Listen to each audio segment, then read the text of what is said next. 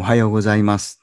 毎朝聖書の御言葉からショートメッセージをお送りする朝マナの時間です。今日はマタイによる福音書10章7節の御言葉です。行って天国が近づいたと述べ伝えよ。行って天国が近づいたと述べ伝えよ。御国の王であるキリストは弟子たちを選び、ご自分の権威を彼らに与えて伝道に派遣なさいました。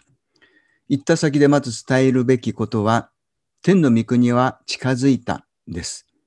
そして病人を癒し、死人をよみがえらせ、来病人を清め、悪霊を追い出せとイエスは命じられました。イエス様が来られた時以来、天の御国、すなわち神の国は限りなく近づいてきています。遠くにあるものではありません。近づいているばかりか、イエスを信じて心の王座にお迎えする人の中に始まっているのです。国とは何でしょう？それは王の支配を意味します。地上の国にはそれぞれの国の王がいて、一定の領域を支配しています。注釈です。小さな領域では自分という王が支配する自分自身の世界も国と言える。その王座をイエスに明け渡すなら、そこに天の御国が始まるのである。以上です。イエス様が述べ伝えられた天の御国、すなわち神の国は、霊的な領域を支配する国のことです。そして、キリストはその御国の王です。この点が日本とか韓国といった地上の国とは違うところで人為的な国境線を超越した霊的な領域のことです。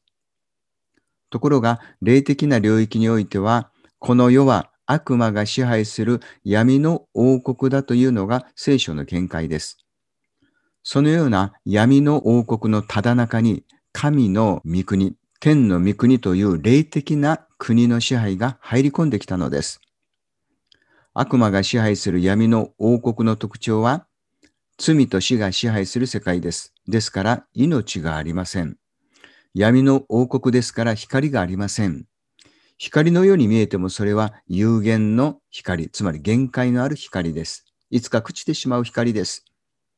そんな世界に天の御国が支配を広げ始めました。闇の世界に本物の光が輝き始めたのです。この本物の光のことを栄光と呼びます。天の御国は神の栄光がある世界だからです。天の御国では罪と死の法則が支配しません。命の御霊の法則が支配するところです。つまり罪の許しのある世界です。罪と死が効力を持たないので病が癒され悪霊も出ていきます。私が悪霊を追い出しているのなら、神の国はすでに来ているのだとイエスが言われた通りです。12章28節の言葉です。日本の国が支配するところであれば、それが遠方の離島でも日本の法律が適用されます。その島民も日本国民としての恩恵に預かることができます。それと同じように、王であるキリストの支配するところはどこであっても天の御国です。そしてそこには御国の法則が適用され、その恩恵に預かります。ところで、もし日本の国に他国の王や軍隊が侵攻してきたなら、そこに戦いが生じます。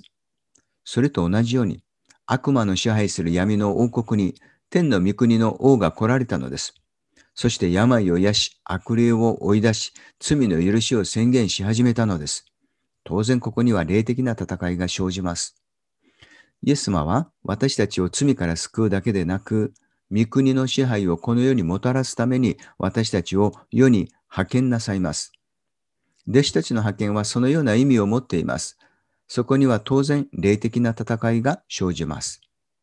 つまり、イエスが弟子たちを世に派遣するのは霊的な戦いの中に派遣するようなものです。ですから、私があなた方を使わすのは、羊を狼の中に送るようなものであると言われました。10章の16節です。そこでこの第10章は、世に派遣される者たちへの心構えだと言えます。すなわち私たちの心構えです。悪魔が支配する闇の王国に殴り込みをかけるようなものですから、迫害があるのだと言われました。この迫害のことを悪魔の攻撃と言います。つまりイエスの名のゆえに世から憎まれるのです。10章22節です。イエス様もこの戦いをこう表現されました。地上に平和をもたらすために私が来たと思うな。平和ではなく剣を投げ込むために来たのだ。